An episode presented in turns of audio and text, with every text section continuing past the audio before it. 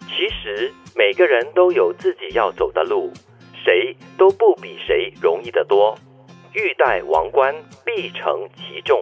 人前的光鲜亮丽，背后都是咬紧牙关的拼搏和努力。嗯，这个用在哪里？你知道吗？演艺圈，嗯啊我，们通常看到最华丽、最亮丽、最最美丽的一面，但是呢，其实现在当然越来越多的这样的一个真相哈，就是浮到台面嘛。嗯，一个演艺人员，他要保持他的身材，对他要保持他的皮肤，他有多么多的东西要做。你知道，早以前哦，就还没有这么，就是大家还没有这么积极的去所谓的练身、健康美嗯还没有出现的时候，对对对他们喜欢那种柔弱的感觉是。你知道那些艺人真的是，他们吃饭哦，真的是洗菜的。是啊洗你知道菜，吗？ 就是他拿一杯白开水，我跟一位呃我还蛮熟的一位艺人一起吃饭，嗯嗯他真的是要拿一杯热水在旁边，那个菜炒过的，哦他就要洗一下那个菜，他才可以吃。哦，就是少油少盐，对，哦，因为因为当时的大环境没有那样的氛围嘛。对你这样子一讲，我就想到刘德华跟张学友，嗯，真的，他们成功的站在舞台上这么多年哈，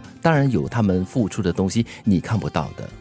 像成龙啊，我们都知道啊，是拿命去拼搏的。嗯嗯是啊，那么再来就是，也有不少一些演员为了角色突然爆肥，对，那之后呢又要再瘦身是，又或者是一些男艺人，特别是那些武打的哈，对他们为了某个角色去健身，把自己的肌肉健了练成一块一块的，哦那是多难的一件事呀。像那个彭于晏就是这样子啊，哇，结果你看他就是成为一代男神，就是这样，再说一些表演艺术的朋友，嗯，芭蕾舞蹈员、钢琴家，他们怎么样练习到脚掌茧，就是那个磨损受伤对对，他们的手怎么样弹到那个手酸、疲累、关节疼痛，你不知道。特别是芭蕾舞蹈员，其实是伤痕累累的，他们的这个在舞台上的寿命很短。对对我们看到的是他们在舞台上的那个一个多小时的亮丽和辉煌，嗯但是背后的努力，我们多少人知道？那么之后，他们因为伤痛而需要提早退休，或者是种种的日后，更多是日后影响到他们一辈子的这些伤痛。其实有一些表演艺术啊，他在锻炼的过程当中，比如说唱歌好了，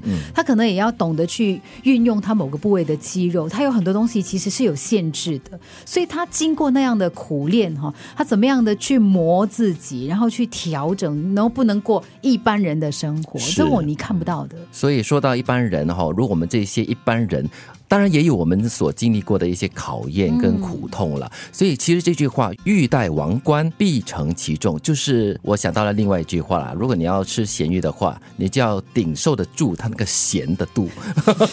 对不对？你如果不想承担任何的苦难的话，你就不要指望你一定会成功喽。嗯对今天站在我们面前的这些成功人士哈，在欣赏他的成功、赞他的成功之余，更多是要学习他背后的精神和我们见不到的努力。嗯，好像以前我有接触过一些很年轻的朋友，他们常会说：“哇，那个人很好哦，他很厉害，这么这么成名，这么多人喜欢他。”然后我说：“你只看到现在啊，你没有看到他以前啊，所以你应该问为什么他会变成这个样子。嗯然后如果你要像他这个样子，你就要做他做过的所有的事情。你要走他走过的所有的路。就好像现在全世界最快的马拉松跑者哈、k 嗯 i p c h o g e 他现在破了世界纪录嘛，两个小时零一分点多。嗯，他是怎么样子的？他以前是每天跑步上学的，哦十、公里啊，哇！人家是这样子跑出来的。各位，所以你是打算跑步来上班吗？对啊啊，，我不够远了，我们才六公我里，帮你哎追，呦够远了。你跑两次了，